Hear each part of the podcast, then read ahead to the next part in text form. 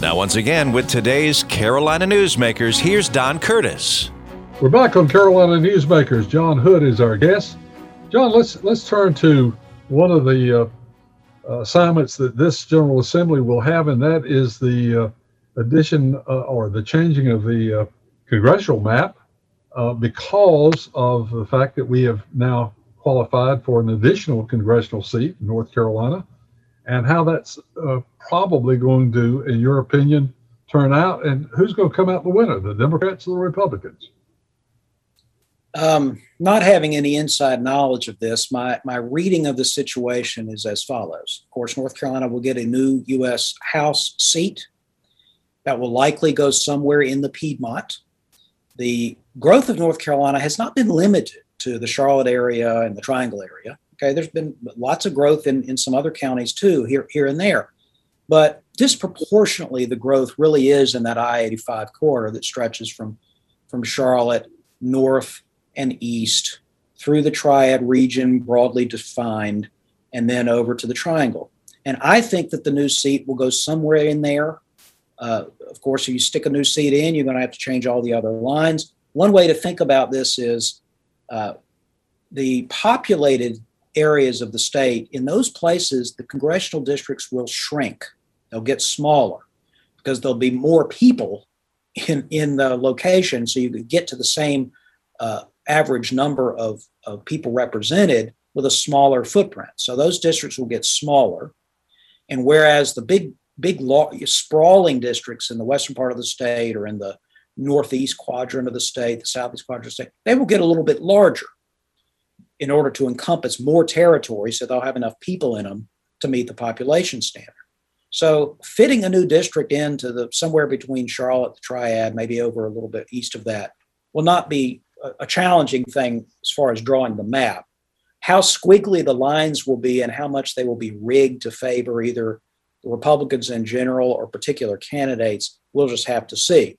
But the, the redistricting process has now been uh, quasi reformed several times by litigation. This happened two decades ago in some litigation that strengthened the county line rule that applies to, to legislative uh, districts and congressional maps. That more recently, Democrats sued uh, the Republican legislature a couple of different ways on redistricting.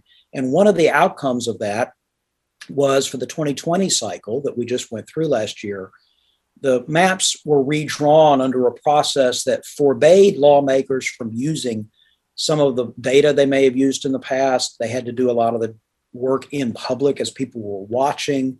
There were some other rules having to do with uh, ex- not excessively uh, favoring one faction or the other. And although they are not currently under a court order to do so, the legislative leaders have said they're going to follow that same process and they get the census data from the federal government and begin to draw maps, which presumably will be this fall.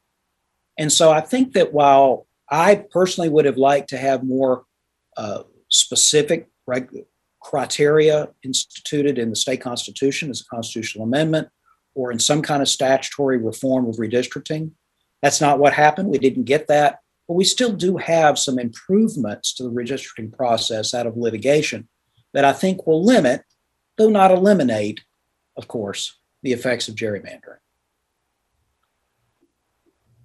There are those who say that uh, legitimately, uh, and using the criteria that they've used before, that the Republicans will actually gain two seats out of this. Do you see that happening? Um, maybe if if the if the Republicans draw maps that are expected to or actually produce a net gain of two seats, uh, uh, that kind of map, not not necessarily because of the net gain, but that map will certainly be litigated.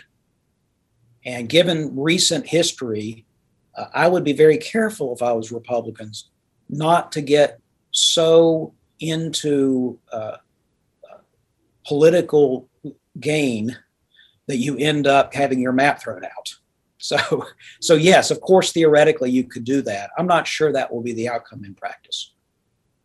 Now, the average is about 800,000 people will be in each congressional district, somewhere around that number.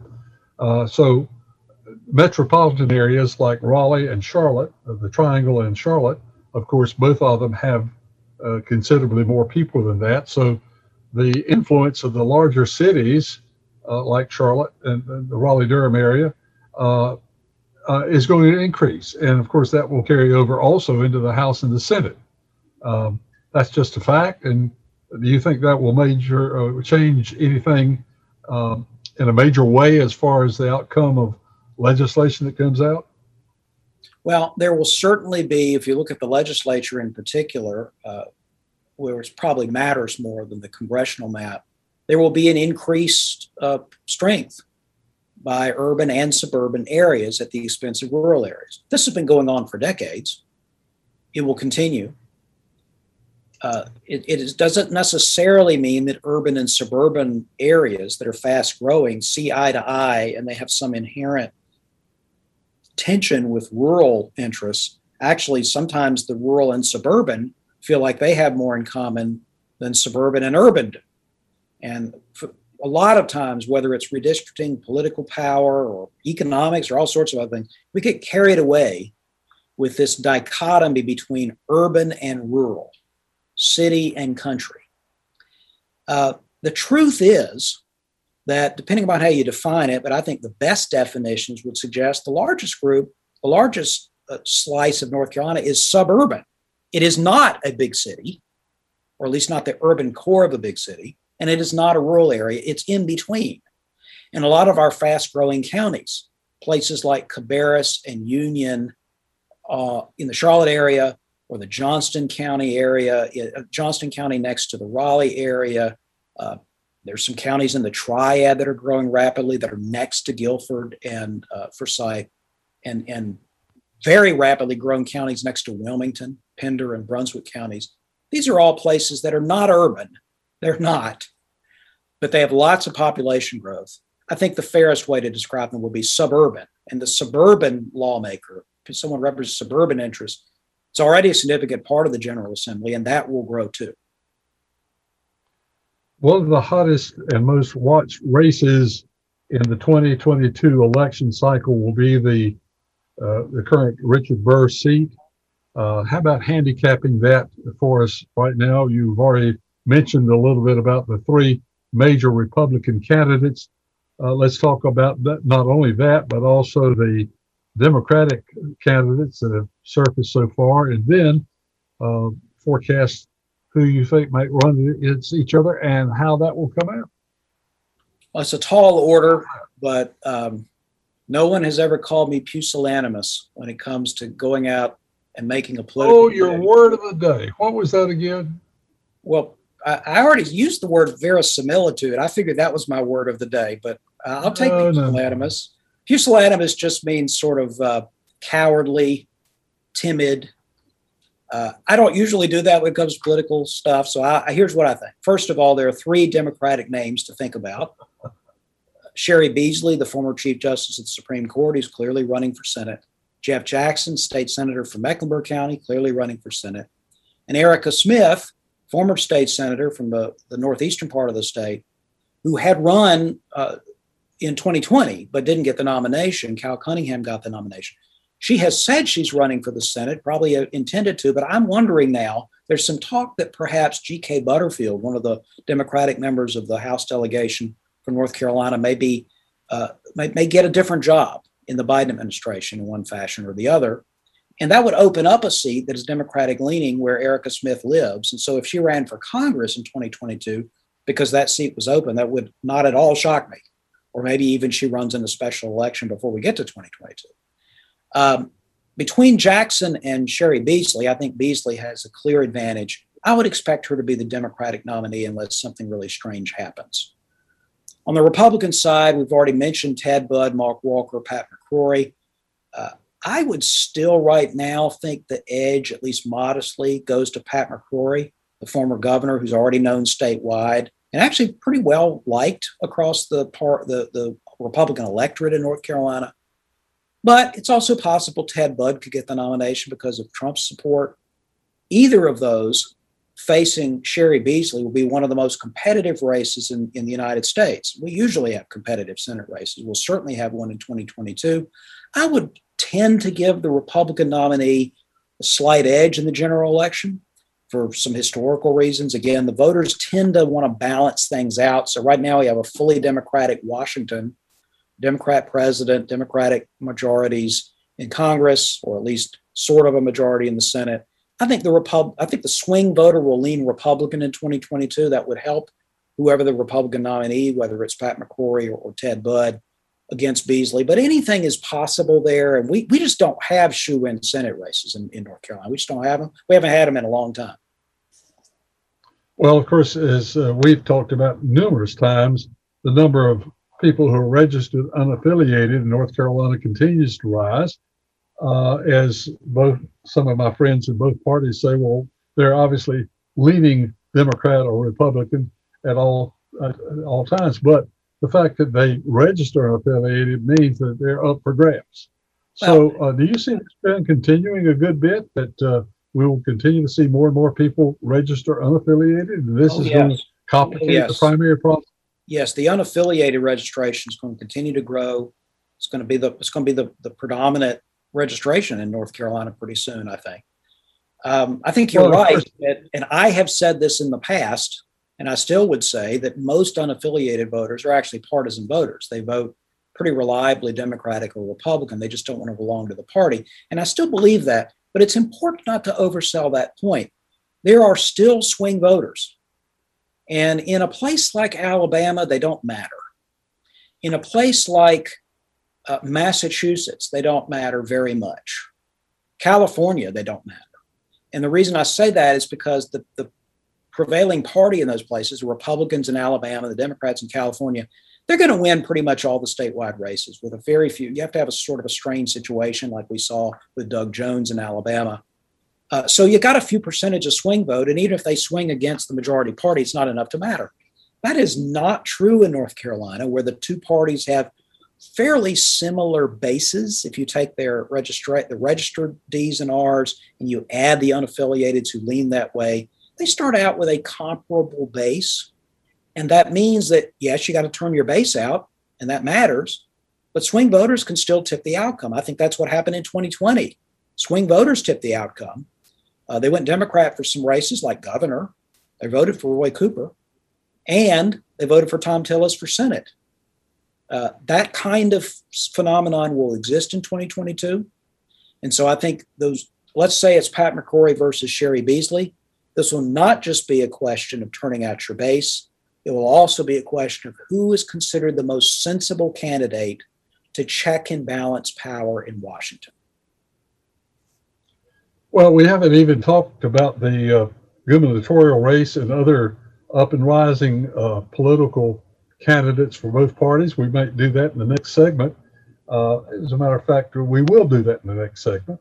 Uh, any other observations basically on this uh, 2022 election in North Carolina as far as the congressional incumbents? Um, I don't think there will be a whole lot of that. There may be a competitive seat come out of the redistricting process. We'll have to see. But I think right now, most of the seats will probably remain uh, lean R and lean D or solid R, solid D. And that is not simply a gerrymandering construct. That's because different parts of the state have pretty strong partisan leanings right now. You'd have to draw lots of squiggly lines, actually, meandering all over the place to create, you know, five or six competitive seats. And I don't think that's really what North Carolinians want. They don't want districts that, that snake all across the state to try to make some sort of fake constituency put, fit together. So, so anyway, I, that's where I think we are on that. I think the legislative races will be competitive, but Republicans will be favored to hold their majorities and maybe even get to supermajorities again in at least one of the chambers. Our guest is John Hood, a frequent guest on our program. We have one final segment, and in that segment, we're going to be talking about current legislation uh, at the state level, amongst other things. And we will look forward to doing that when we return right after these messages. You wanted to see me? Yes, please, have a seat. So here's the thing when this company brought you on, we took a chance on you. You didn't have that four year college degree we typically look for, Right. but we gave you a shot anyway. And since then, you've worked incredibly hard and given it your all. Thanks. You've been an important asset to the team, but I don't think you can be an intern here anymore. We want to hire you. You're you're serious? Absolutely. Find your next great employee Introduce yourself to the grads of life. Who are they? Talent worth knowing about. Young adults of unique determination and experience. An ideal fit for your company in an entry level position, internship, or even mentorship. They might not have every qualification you typically look for, but they're exactly who your company needs. I won't let you down. I know. Don't miss out on a resource many innovative companies have already discovered. Go to gradsoflife.org to learn how to find, cultivate, and train this great pool of untapped talent. Brought to you by the Ad Council and gradsoflife.org. Watch out! You! The galaxy is safe once again. In the pretend universe, kids play with pretend guns. In the real world, it's up to us to make sure they don't get their hands on a real gun. If you have a gun in the house, keep it locked, unloaded, and stored separately from ammunition. Safe gun storage saves lives. Learn how to make your home safer at endfamilyfire.org. That's endfamilyfire.org. Brought to you by End Family Fire, Brady, and the Ad Council. Carolina Newsmakers continues, and once again, here's Don Curtis. We're back with John Hood, president of the John William Pope Foundation, as our guest on Carolina Newsmakers this week. A reminder this program comes in two different versions a full hour version in, in a number of our markets, and then uh, two of the segments are produced in a half hour version in a number of the affiliates here. And those affiliates, uh, if you're listening to those and like to hear the two segments that you miss, you can go online to carolinanewsmakers.com and hear those segments. Or if you'd like to repeat the entire broadcast or share it with a friend, you can do that as well. As I said, John Hood is our guest. And John, uh, two things we want to talk about in this session. Uh, one is up and coming political newcomers to the scene, uh, both Republicans and Democrats, people we should keep our eyes on. And the second thing is the uh, current situation with regard to legislation and the state budget. So let's start with that one. Uh, all of a sudden, North Carolina finds themselves with uh, far more funds on hand than we thought, plus the fact we've got a lot of federal money coming in. Um, it's uh, it's sort of a, a, very interesting situation where we uh, find ourselves with lots of money and lots of choices. So, what do you think is going to come out of all this? We do have lots of revenue. North Carolina has collected well over six billion dollars uh, more in revenue than was originally forecast for this fiscal year. That's a tremendous amount of revenue. You also have several billions of dollars of federal funds, some of which encumbered, some of which really haven't been encumbered yet. So there's a lot of money out there. I think the General Assembly wants to have still a sort of sustainable rate of annual spending growth in the three and a half percent range or so. I don't remember the exact number, but that's roughly what they want to want to do because they still know that some of this money is one time money or, or can't be counted on three or four years from now. They don't want to create an unsustainable rate of increase that ends up causing problems later. But that doesn't mean they're going to spend a lot of this other money in other ways. We're going to put some of the money into savings, which I think is entirely reasonable. We're going to put some of the money specifically into savings uh, to try to cover some of the unfunded liabilities we have for our state employees. Our pension fund is reasonably well funded but we've also made promises to public employees in North Carolina to provide supplemental retiree health benefits, supplemental to Medicare. And we don't have any real money, not very much money set aside for that. So that's something we need to be over the next number of years, really putting away billions of dollars in savings so we can accommodate those retiree health needs as our public employees retire. There's also a lot of interest in infrastructure spending. The governor, Governor Cooper, had proposed a bond package, bond issue, arguing that interest rates are very low. Why not take out lots of debt and do infrastructure projects because the, the, the debt payments would be so low? Well, that's not an unreasonable argument, except we already had billions of dollars in surplus that could be used to, as cash to pay for infrastructure. It's, it's great to pay low interest rates. It's even better to pay no interest rates. So I think that that's the outlines of a deal, there will be some infrastructure spending, there'll be some savings, there'll be healthy increases in, in just general state spending for public employees and teachers, raises, and some other needs of the state. And then you will also have tax reduction. The Senate has proposed and, and enacted or, or passed a version of tax relief that would include phasing out the corporate income tax over several years, reducing the personal income tax rate a little bit more, increasing the deduction, standard deduction, and child allowances for families filing state income tax, changing the franchise tax on, on business and some other things. It's a big tax package, but I think affordable. And will, some version of that will be in the final budget that goes to Governor Cooper. Now, Governor Cooper's not going to get Medicaid expansion, but he knows that. He's not really been this year insisting on that. He would like to do even larger amounts of state spending growth than the legislature will do. That's where the impasse will be. The governor's already said, look, I don't really like your tax package. He's talking to the Republicans. I don't really like your tax package, but we could afford to do it and all the spending I want to do and still have a little money left over. And mathematically, he's right. So I think he may dig at his heels a bit. Like the Republicans will argue that we don't want to obligate the state too much towards annual spending increases off into the future when we don't necessarily have revenue coming in like gangbusters three or four years from now. So I think they've got an argument. The governor has an argument that suggests that we may have an impasse that lasts uh, through the summer. The rainy day fund, of course, looks like it's going to be the beneficiary of some of this, and that's good because uh, times may not always be this good. That's right. And we also sometimes have literal rainy days. We have hurricanes and other events that we need to be able to fund out of savings. So we had a reasonable savings account. It had been, we dipped into it a little bit. Now we're able to replenish it and add some more to it. But like I said, I'm even more interested right now in let's have some dedicated reserves so that uh, these retiree health benefits, which are you know tens of billions of dollars of promised benefits to public employees, I want to make sure five or 10 years from now that we're paying those benefits uh, somewhat out of savings. So we're not eating into the money we need to pay current employees and do current public services. And we don't have to raise taxes in, in, in five or 10 years. One of the things that seems to have uh, uh, bipartisan support is the expansion of broadband uh, to not only the undeveloped areas, but almost even the uh, metropolitan areas have areas within that, that doesn't have broadband. So broadband seems to be a very popular issue with both Republicans and Democrats. I think COVID 19 reinforced the significance of, of, broadband. In fact, it made it clear that, that, in a way, North Carolina abrogated its responsibility to deliver public services like public education. and the reason is there were some places, if you went all virtual, that really meant some students weren't learning anything.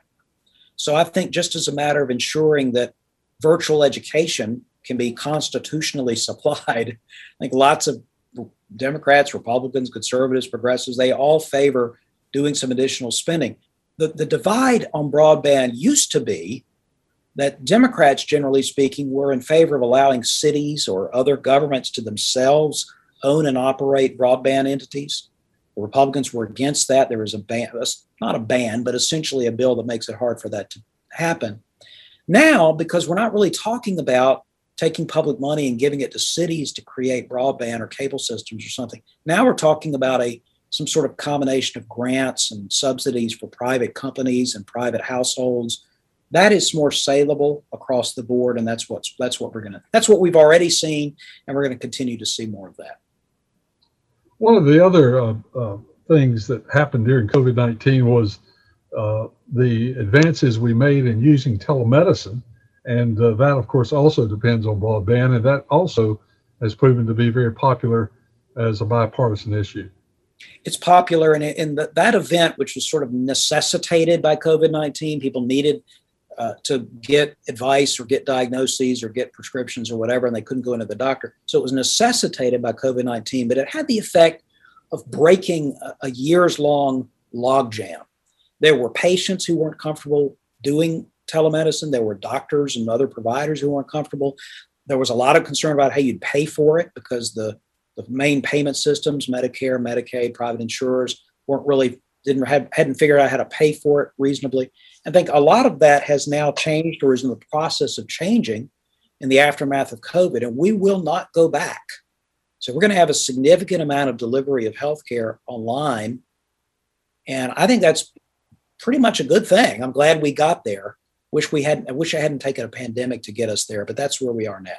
I think that will particularly help in rural areas where it is difficult to sustain a doctor, sometimes even a nurse practitioner in some sparsely populated places. You have to drive a really long way to get to a hospital, get to a doctor, get to a provider. And I think telemedicine will be helpful in those situations. but not just in those. John, I started the program, uh, this segment off talking about uh, the two areas that I wanted to advance. One was uh, your uh, assessment of up and coming young politicians who we might look at as future leaders of the state, both Republicans and Democrats. Who who would you name off the top of your head as the ones we ought to watch? Well, there are very many of them, but I would mention a couple of names. Let's start with the Democratic side. Robert Reives is now the House Minority Leader, replacing the, the former Representative Darren Jackson.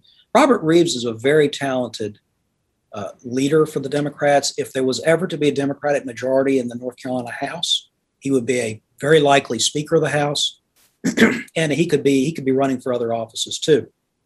I'll also mention again Jeff Jackson, the state senator from Mecklenburg County. I don't think he's going to get the uh, nomination for U.S. Senate in 2022, but I still think he's going places. On the Republican side, of course, the Lieutenant Governor Mark Robinson, elected last year as a political newcomer, is a rising star on the Republican Party circuit. Uh, keep an eye on him. I think he is going to run for governor or some other office uh, in the near future. And also in the legislature, look at two Johns John Bell from the Goldsboro area and Jon Hardister from the Greensboro area. They're both leaders right now in the, in the North Carolina House. If the current House Speaker Tim Moore decides to step down, either from his just from his speaker's role or even out of the legislature altogether, uh, it's very likely that that one of those Johns will be Speaker of the House and the other Majority Leader, as John Bell already is. We've got about uh, two minutes left. I want to go back now to other legislation uh, that uh, uh, the General Assembly may be looking at uh, in the rest of the session. Anything really important that we need to be concerned about and watch? There are some bills that have to do with public disclosure. Uh, and I think that lots of media folks, lots of politicos are very interested in these bills. One of them has to do with public employees, which you've always got. You've always got groups that represent public employees, whether they're teachers or state employees, uh, very interested in bills. In this case, that would provide more public access to personnel information, uh, not the whole personnel file, of course, but uh, there has always been some some dis, some concern, and the police issues of the last few years have reinforced the concern that some people have that public officials, public employees are not always held accountable, and that sometimes people who shouldn't be in positions of authority in, in government end up there because not enough is known about their previous track record, that sort of thing. So that's a debate where the, the media is, as usual, for more access. Republicans in general, in this case, are for more access to that information, and Democrats tend to be opposed to it. So another measure that goes in a different direction that would try to protect donor privacy, money given to 501c3 nonprofits like a lot of the groups that I've been involved in over the years, funding or, or volunteering for. Uh, that's a case where the Republicans tend to argue you shouldn't be piercing that confidentiality for donors, and Democrats tend to be more open to it. Well, that's uh, a nice assessment. Uh, you've got about. and, and the uh, thing about that seconds. is that the transparency is usually good. Of course, there are cases when you need to be able to shield information uh, from public view if it has to do with sensitive material, you know, actual personnel decisions, lead lawsuits. But that's where there's always been a, a back and forth, and we're going to continue to see that. John, thank you so much for being with us. Uh, time is just about gone.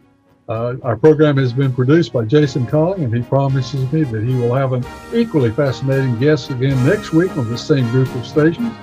So until next week, same time, same station. But you and yours have a very good week.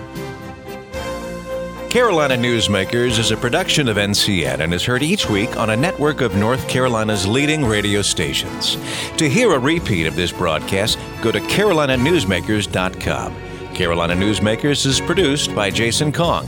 Network engineer is Alan Sherrill. I'm Scott Fitzgerald, inviting you to join us again next week, same time, for Carolina Newsmakers.